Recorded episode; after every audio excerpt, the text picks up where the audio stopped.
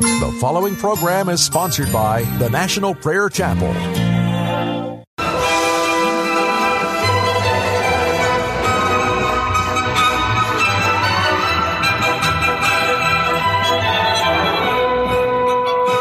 It's time to blow the trumpet in Zion. Welcome to Pilgrim's Progress, brought to you by the National Prayer Chapel with Pastor Ray Greenlee.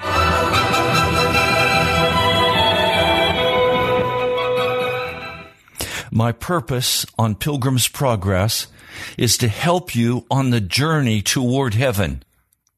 I do that very specifically by bringing you biblical teachings each day. But I do that in another way. It's not just to bring you biblical teachings.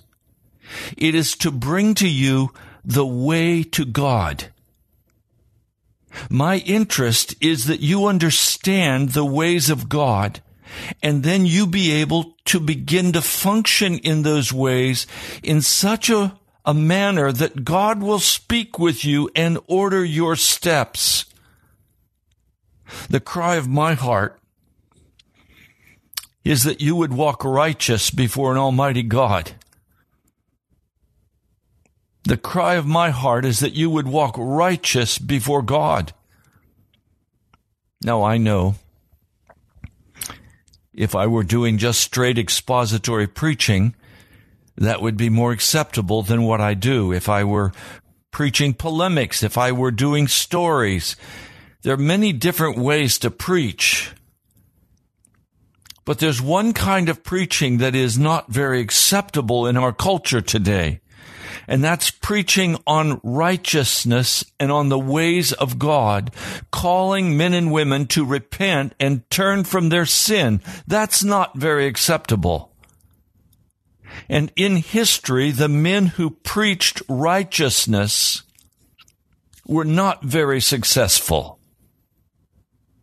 I think immediately of Jeremiah the prophet.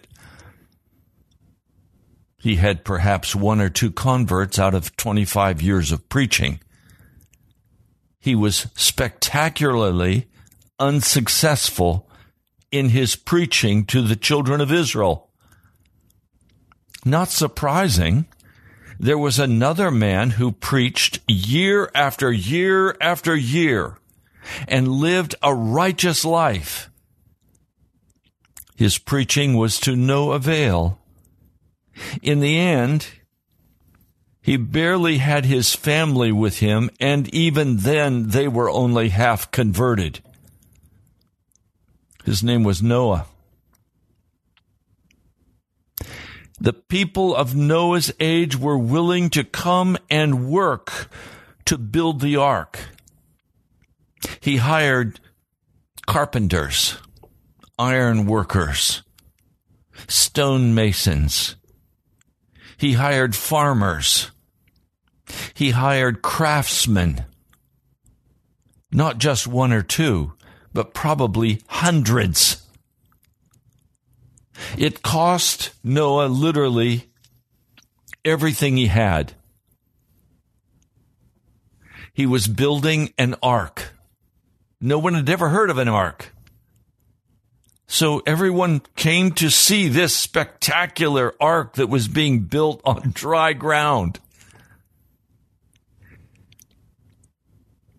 But none of those people who listened to his preaching and saw his weeping would enter into that ark. Now, if the ark had stood with the animals safely stored inside, the door was still open, and then the raging storm had come, every spot in the ark would have been occupied. People would have been jammed in from top to bottom. But the door closed before the storm came. If you today, if you could see the storm that is coming in the judgment of God, you would rush to find a place in the ark of God, in the ark of safety. But because the sun is shining, because life continues as normal, because you have food to eat and videos to watch, because you have entertainment to keep you happy, a lone preacher's voice warning you that God's judgments are about to fall, that the economy is going to crash. These have little to no effect upon you. When I cry out to you against the wickedness of this age, everything from the vile music, uh, the concert raves, if I were to cry out to you about the pornography, if I were to cry out to you about the fornication, if I would cry out to you about the style of dress, it would roll right off your backs, as it has. But if you were in the storm that's coming and the destruction that will follow, you then would be much more interested. But that's usually not God's way. We're studying together the book of Hebrews. And the book of Hebrews, the writer very concisely and logically lays out step by step who Jesus Christ is. Called Lord. Called God.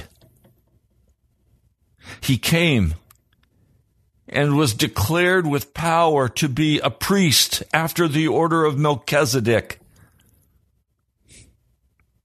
The writer of Hebrews demonstrates for us that the old order has passed and a new order has come. The writer describes for us the penalty in chapter ten that will be paid by those who continue to deliberately sin against God. He describes the fire that's going to fall and consume the enemies of God. But then in chapter eleven, he turns and begins to give us a parade of God's people, men who stood though the heavens fell, men who, who heard the word of God, who heard in the Greek the rhema of God. Now, again, the rhema is a divine revelation from God. It is a divine revelation that requires us to do something, or else we simply walk away. The rhema word calls us to action or to blowing it off. The rhema word comes, and with it is a call to set something right that is in opposition to God himself. Now, all of Scripture is God-breathed.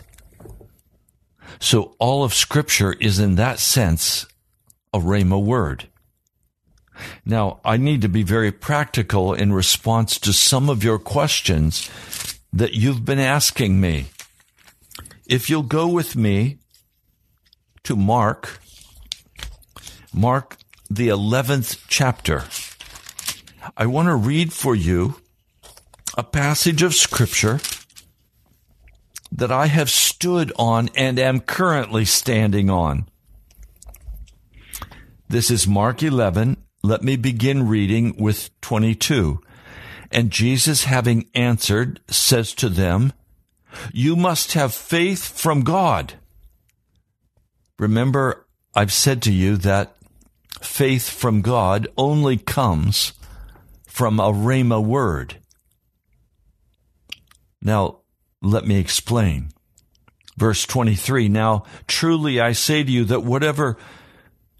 that whoever may say to this mountain, 'You be lifted up and thrown into the sea,' and may not waver in his heart, but may believe that what he says will happen, whatever he may say will be done for him. For this reason I say to you, everything you may ask praying, you must believe that you have received it, and it will be done for you.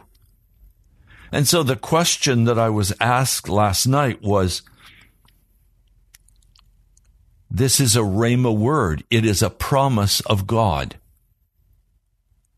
But Pastor, you're saying that I must personally have a Rhema word that will bring forth faith. Yes. That Rhema word, that Rhema word must come forth with power. So how does that happen? Well, usually we only pray out of a need to pray. Usually we pray because there's something happening in us that says, you must pray.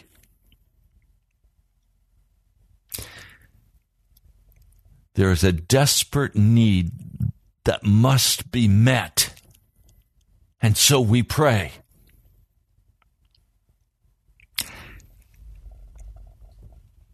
Now, when I, many years ago, was alone, raising two daughters,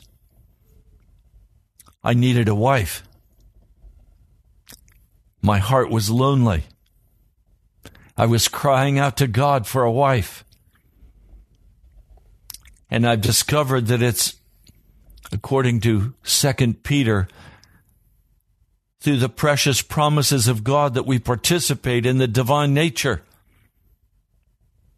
And so I grabbed a hold of this promise, and I began to read it aloud. Every day I would go to my prayer closet from ten to eleven, and I would read this prayer aloud before God, and I would claim this promise as my own. But there was no quickening. It was utterly dead. There was no Rhema word for me. It is a Rhema word, but I could not activate this Rhema word. I don't have the power to activate a Rhema word for myself. So day after day, I went to the prayer closet faithfully. Raw. Determined, crying out to God. I had to have an answer. Finally, the answer came.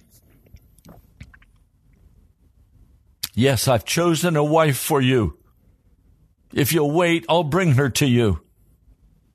And suddenly this passage came alive for me. God breathed into this Rhema word for me. The old-timers called this praying through. When you begin to pray, there is often no Rhema word. When you begin to pray, there is often no word of confidence or assurance that God will even hear your prayer. You simply know what the Scriptures say. And so you take a stand in your flesh and in your spirit as best you can, and you believe that the word is true, but there's no quickening of that word for you. I've done this so many times, so many times, in so many places, in so many ways, where I've had a need from God. And I have come to him, and I have stood on a promise, and I've pressed him, and I've pressed him, and I've pressed him like the importunate widow who finally said, I'm not going to stop. I'm going to press him until he answers me. In my case, it took a full year of pressing this promise before God spoke to me. And then after he spoke to me, it took six months for him to bring to pass what he had promised. But I stood on the Rhema word that was not quickened to me. until it was quickened to me, and then I stood an additional six months in the faith from God that what he said he would do for me. And oh, he did it. He brought forth a beautiful wife out of this promise in Mark eleven, twenty-two through twenty-four. This is not positive affirmation. Please understand the difference. I am coming day by day before the throne of God, and I am asking him for what I need. I am believing that he will answer my prayer. But what I'm waiting for is that final confirmation in the Spirit that he has heard my prayer and he will answer my prayer. And then the answer comes. And the need is filled. If you're unwilling to put the time in the prayer closet, if you're unwilling to take that hour a day to pray for the salvation of your husband or your wife, or to pray for your marriage, or to pray for your child, you will probably not get an answer.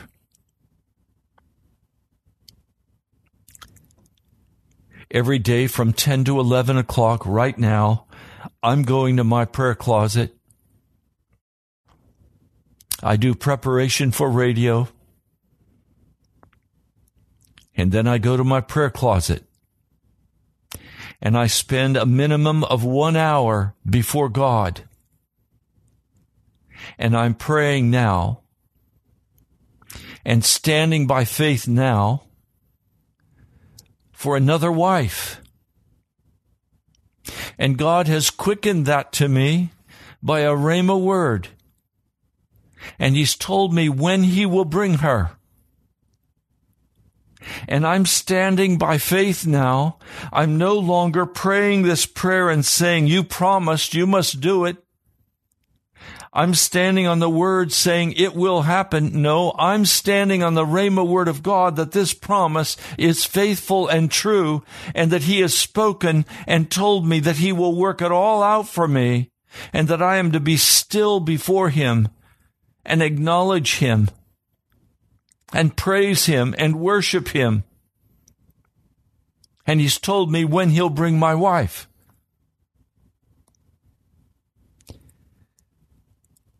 Please, I want you to understand today, faith always must be from God. It's not something we create in ourselves. And it generally comes out of a great need. And it comes out of long experience of walking with God and understanding and turning from all wickedness, from all evil, and being righteous before him. And then we come and we pray. Now, one person said to me, I have such vile things in my heart. And I'm praying and asking God to remove them. But he hasn't removed them yet. What should I do? You find the promises of Scripture and you stand on those promises until the rhema word of God comes to you and quickens you and brings to you the fulfillment of the cry of your heart to make you righteous, to wash you and make you whole. This is particularly true in the life of a man or a woman who has come to God, repented of their sin, turned aside from their wickedness, and then went back to it. This is particularly true for those of you who have been sexually unclean before God, Sexual sin is much more difficult to deal with in the human heart than any other kind of sin. Why? Because sexual sin opens the heart and the body to the powers of darkness in a way no other sin will open the heart and the soul to darkness. This is why sexual sin is so difficult to deal with.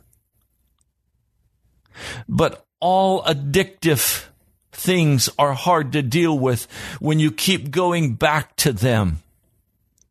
God will give you deliverance over alcohol, and then you go back to it. It will be more difficult next time than it was this time. You're addicted to your gluttony. You lose the weight. You have the victory. And then you stack all the weight on plus another hundred pounds. It's much more difficult the second, third, and fourth, fifth, sixth, tenth time. Because God wants to know, are you really serious with me? Do you really want this deliverance, or are you just a yo-yo? And it means a deeper selling out of our hearts, a deeper crucifixion with Jesus. It means there must be an even more intense desire on our part to be transformed into the likeness of Jesus. We can go back and rebuild, Paul says. We can go back and rebuild what the Holy Spirit destroyed of the works of the devil in our hearts. But if we rebuild those works of the devil, they're going to be more difficult to deal with the next time. Not impossible. The blood of Jesus can break all bondage and set every man and every woman free. But please understand, you're going to have to pray through. And you're going to have to pray through until you are quickened in the Holy Spirit with a supernatural power that says, I now will deliver you. And then you wait for the deliverance.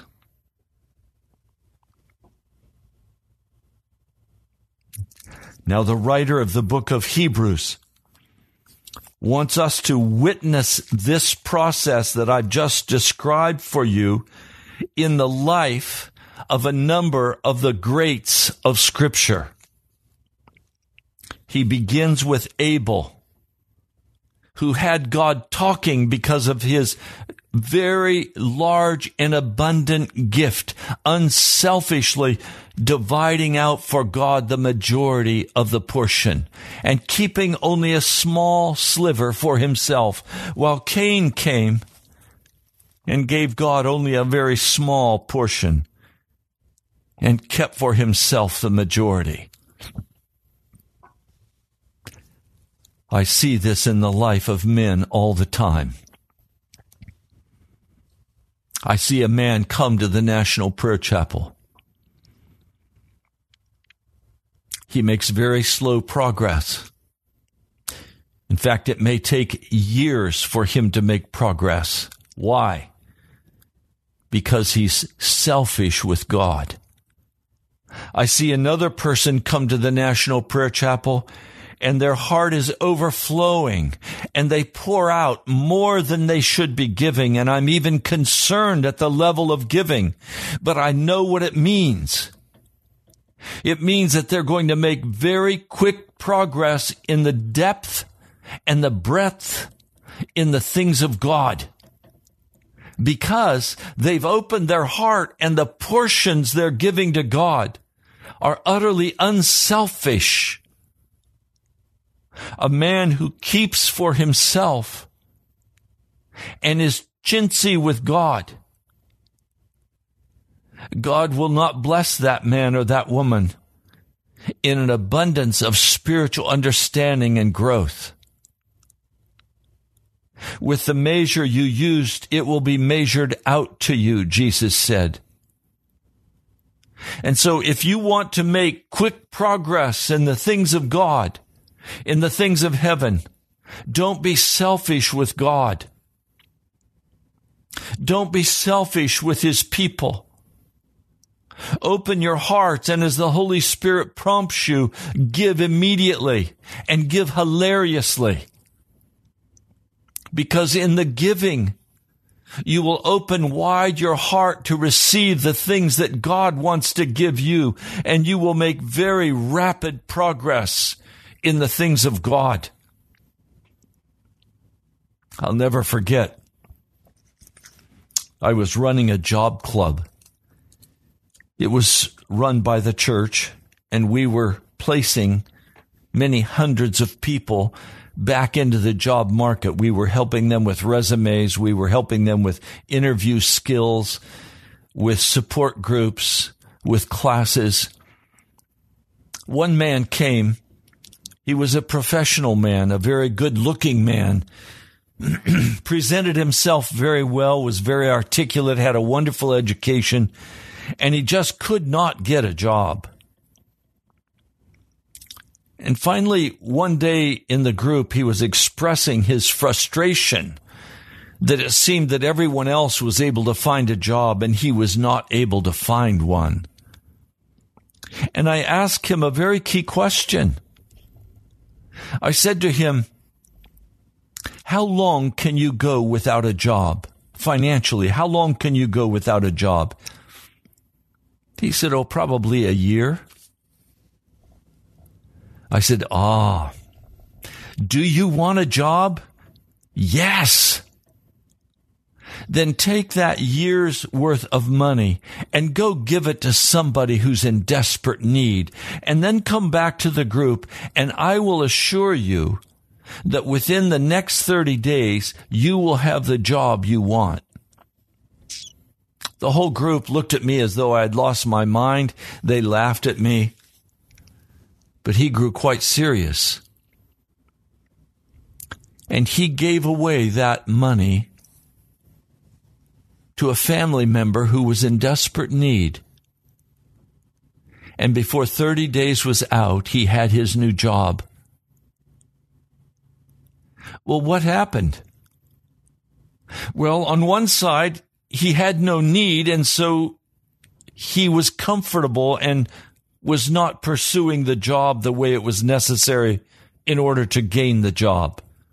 He would go to the interview and chit-chat with the interviewer, enjoying the company, but not pursuing a position.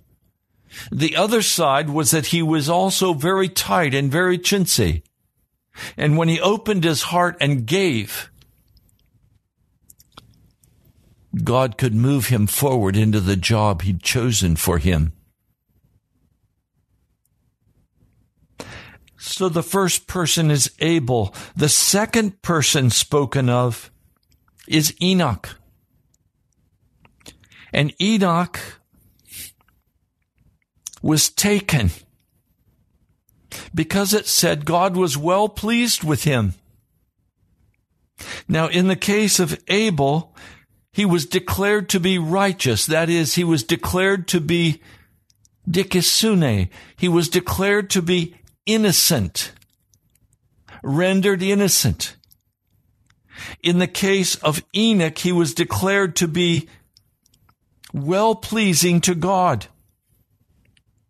Now, we come to Noah. He was warned concerning things that were coming upon the earth. I don't know if that warning was a verbal warning, because before the flood, God seemed to be very close to many in, in the history of that time. He spoke personally to Cain. God spoke personally to Cain. God spoke personally to Enoch.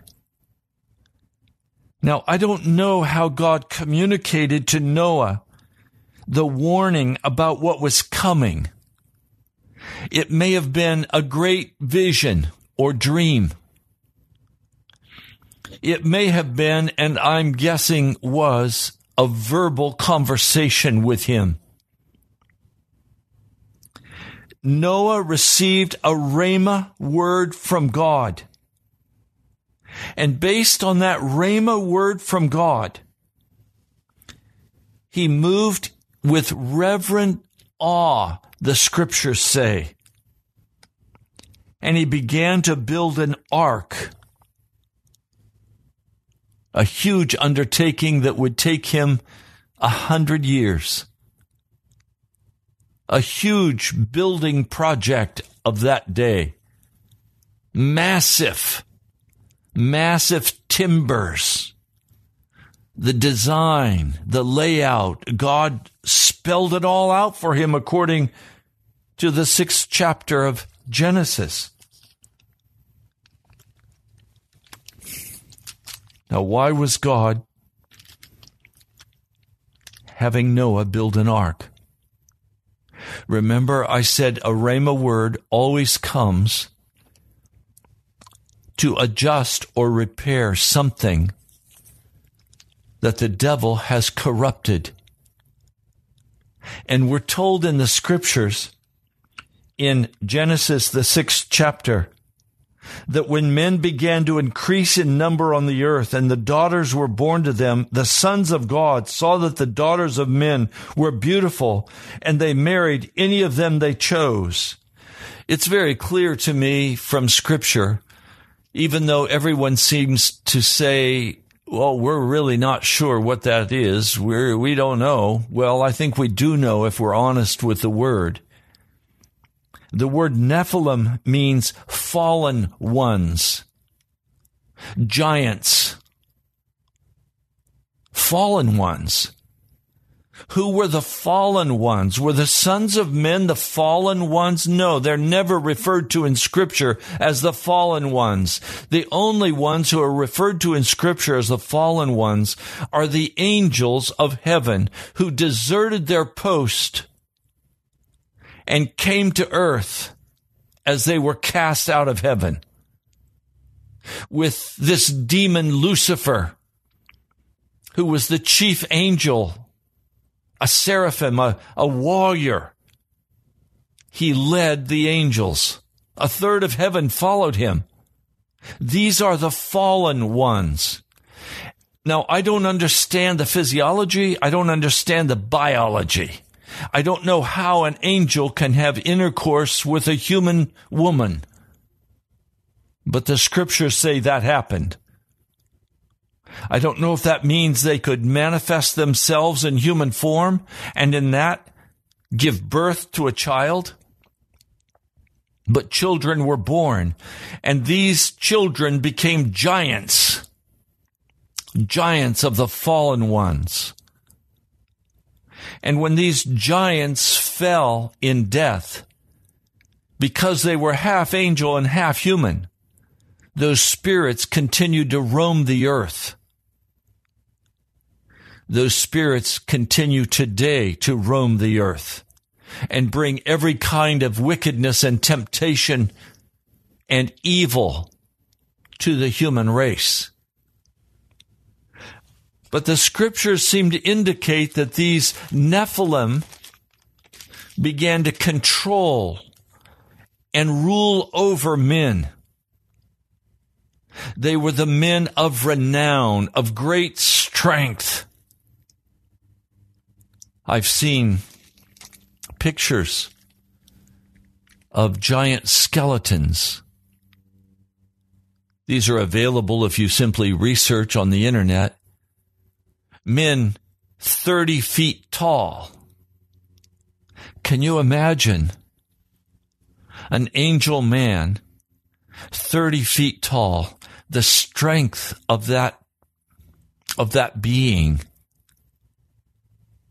We also find many stories of cannibalism, that these giants would eat human beings. Now, I don't know if that's true.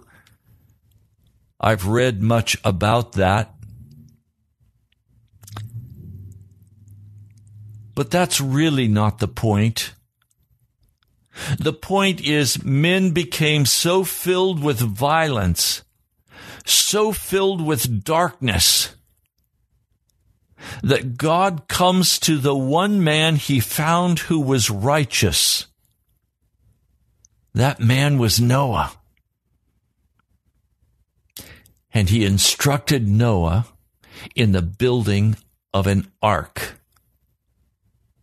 Now you may wonder, why are you referring to it as an ark instead of a ship? It was not a ship. It was an ark. A ship would have a means of propulsion. A ship would have a means of guidance. This ark had no rudder. Now, this ark did have stones, and those stones can be seen in Turkey. They had great, heavy stones tied with ropes to the part of the ship that would cause it to always face into the waves and the wind. And so God designed an ark that could not be steered and could not be sailed, as a place of safety to preserve the life of one family on the earth. Now, Noah preached according to the Apostle Peter as a man of great righteousness, preaching repentance. I can see him now, laying aside his tools as a crowd gathers to ask him questions about what he's building, because it has become quite a tourist attraction. And you see this great man, this strong man, this mighty man, with arms uplifted, preaching to them about why he's building an ark and rebuking them for their sin and asking them to repent and to get right with God and to join him in the ark. And no one was interested. Oh, I'm sure they walked through the ark and they oohed and they awed. They saw what was prepared and they said, no, we don't want to walk into this ark and let the door be closed on us. They were certain that he would be the laughing stock of the world. News of this ark, I'm sure, spread far and wide to every corner of the world. A crazy man is building an ark and saying that water is going to come from the sky. They'd never seen water from the sky. And the whole earth is going to be covered with water. So I'm sure people spent their vacations traveling. I'm sure there were drunken parties, carousing. I'm sure Noah had very powerful guards and suppliers. He obviously had been a very wealthy man in that world, or he could not have afforded to purchase all the timber and to pay all the salaries.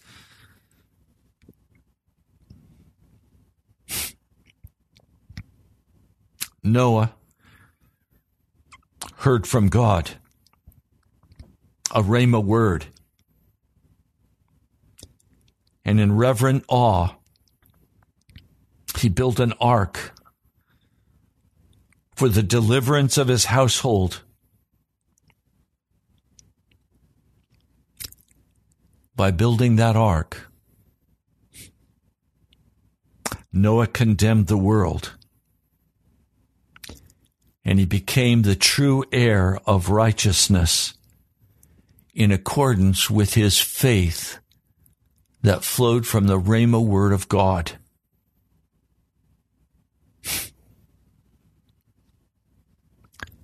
What Rhema word of God has come to you?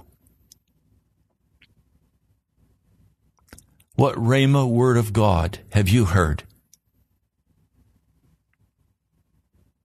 What are you crying out to God to do for you? I'm going to open the phone lines. I'd be interested in knowing, what are you asking God for? And have you heard a rhema word? Has it been quickened to you? Our phone number in studio is eight seven seven, five three four, zero seven eight zero. If you have questions, call. Or if you'd like to share and ask for prayer, please call. This time belongs to you. We have time for a number of you to get in. Have you heard a rhema word from God, and how are you living that out? Has God quickened a promise in your heart? And what are the results? Do you understand what it means to pray through until you gain the victory? Do you have questions about what I've been sharing with you out of this eleventh chapter regarding the Rhema words? If you do, please call right now, eight seven seven, five three four, zero seven eight zero. I'd love to hear from you. It's been a while since I've opened these phone lines for you. Why don't you call? eight seven seven, five three four, zero seven eight zero. And while I wait for your call, I want to thank all of you again who participated last month in this giving and receiving, where you stepped forward so faithfully and have continued to step forward. I went to the post office yesterday. There were three precious letters from believers who listened to this broadcast with gifts to help cover the month of August. I thank you for that. Mister Producer, I couldn't hear you. Nagat is on the line. Good. Nagat, welcome. What would you like to share? Hi, hello. Hi, Ray, how are you? Hi, Nagat. I'm well, thank you. I just well, wanted to say I, I'm, I'm, I'm always, always grateful, grateful to have... have An opportunity, an opportunity to listen to, listen to you during my lunch hour, and, and I, I think I, I sent you something in the mail about, about healing. Uh, Nag- Nagat, Nagat, hold just a minute. Is your radio off? Yes, yes, it's off. off. Okay, good. Yes, you sent me a piece on healing. It was excellent. Thank you. Yeah, yeah, yeah. yeah I, I, that's, that's what, what the Lord wanted, wanted to do, do for me. For me. He, wanted he wanted to heal, to heal me from, from the inside, inside out. out. Yes. It's, it's amazing. amazing. You know, you know the, the, the more I, I, I get closer, closer to him, the more, the more he speaks to, to, to me, and, and, and I and love I it. it. I think, I think he wants me to have, have a really good relationship with him first.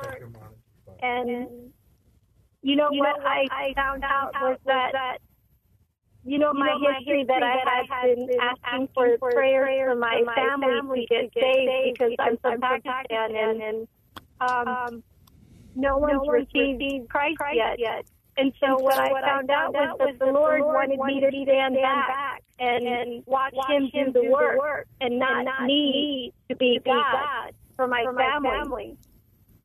And so I'm standing back and I'm just going to keep praying and watch what he does for me and my family. And you know what? His, his Rhema word will accomplish what he has sent it out to accomplish. Yes. yes. And you can yes, trust yes. him to do that. Yes. Yes. Yes. Well, Nagat, let me pray together with you in agreement. Lord, I just stand by faith with Nagat today that you are now moving with power for the salvation of her family. And that as she just lets go of them and continues to intercede, your mighty power will go forth and accomplish what she could not accomplish. Lord, we acknowledge that we can't do it, that either your Holy Spirit must do it or it won't happen. So, Lord, I thank you today for what you're doing and for the testimony Nagat has shared. Lord, would you encourage and lift her up today and give her great strength in the Spirit. And, Lord, I remember that she was crying out to you for another place to live, a place that would be safer for her family. Lord, I just continue to agree with her in prayer and ask that you accomplish all that you desire for her.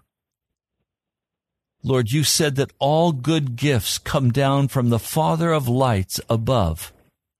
Lord, thank you. I pray in your holy name. Amen. Amen. Thank you. You're welcome. The other thing, the other thing that he had told me, or that I, um, the message that I got was abundance. And I know he gives in abundance.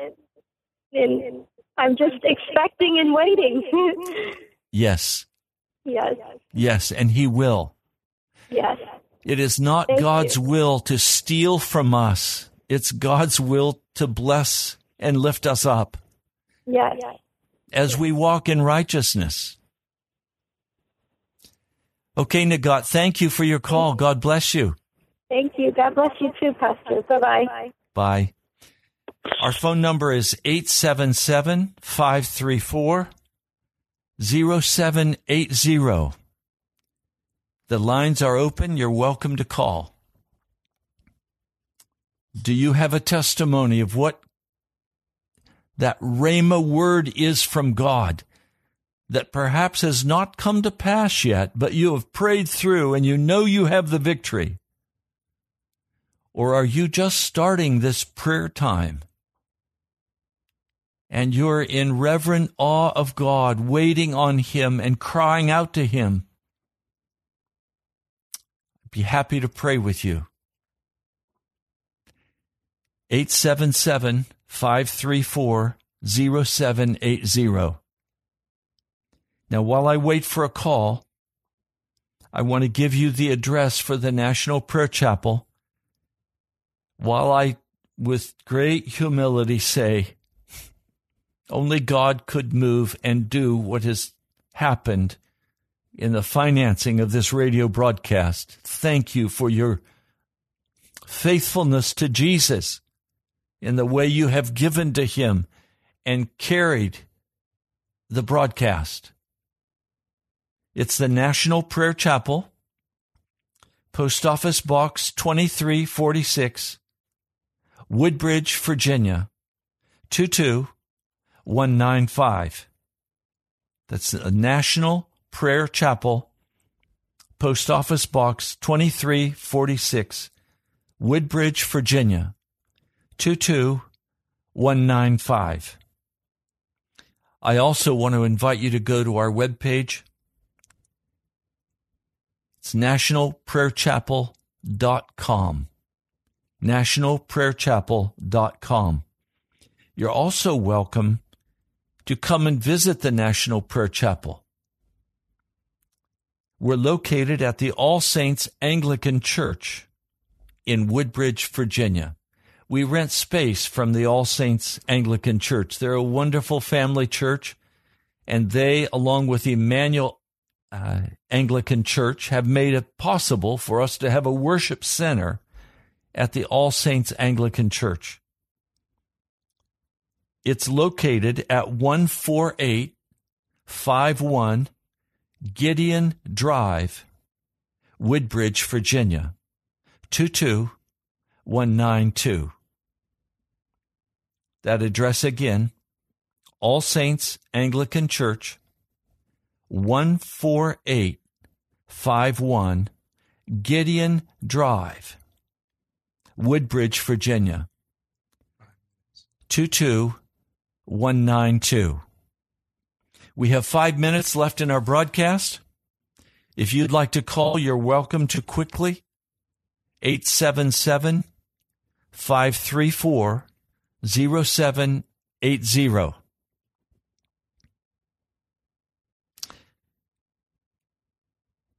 I recognize that the writer of the book of Hebrews is trying to teach us very clearly how we're to stand by faith. And this eleventh chapter of Hebrews is going to lead, is going to lead us into chapter twelve. You may want to just read ahead, so you'll see where we're going and what the meaning is of this parade. And we have who on the phone? Betty. Hi, Betty. Welcome. Hello. Hello. What would you like to share, Betty? Oh, hey, Pastor. So, Hi. yeah, I just wanted to share that um, as I've been praying consistently, um, the one thing that just this past week that I, I feel like um, the Lord put in my heart, and I shared that in church as well, is that um, when I pray that I have to, with my husband, I have to almost like put myself in place of my husband, or I have to pray for him as if I'm praying for myself, as opposed to seeing him as a different person. And um, and I'm grateful for that, because I never I never um, saw things that way. And as a result, um, it's just making me feel like more and more um, love for him, um, even, you know, with even things that are around. And as I see things, things that in the past would tend to bother me, um, just because I, I feel like that's not right, or we shouldn't do things that way. I'm not seeing that. I'm not seeing it that way anymore, because I'm constantly being reminded that regardless, um, God is the one, that, you know, the Lord is in control. So um, I just have to um, continue in my prayer um, about my husband's salvation and myself as well. Um, now, so what you all don't know, that. what you all don't know who are listening is that Betty has a lovely husband. And I put it that way because Muhammad is a man's man, but he is such a kind man. He has a yes, wonderful he heart. He is Muslim. Yes, he does. Yes, yes. He is a he is a prince among men. and and this amazing understanding that God has given to Betty, I think, could be profitable to many of you. One of the key principles of intercession is that you must self-identify with the one you are praying for, yes, so that all judgment is removed from your heart, and all yes. pride and superiority yes. is removed from your heart. Yes, yes, absolutely. Betty, is this what's happened? Yes, absolutely. It's as if you know, absolutely. Because in the past, I will look at some of the things that he's he's doing, and I would want to tell him, I, I think that's wrong and that's not right, just because of the way I, I see things. But yes. now I'm understanding that he only wants to know God himself, and he's only doing things that he's used to, that he's accustomed to. So I cannot judge him for that. I just have to put myself in his place, and that never came to me until this past week. So that was it's, a, ma- it's taking burdens off of me. Betty, that was a Rhema word from God. Amen. Bless you, my sister.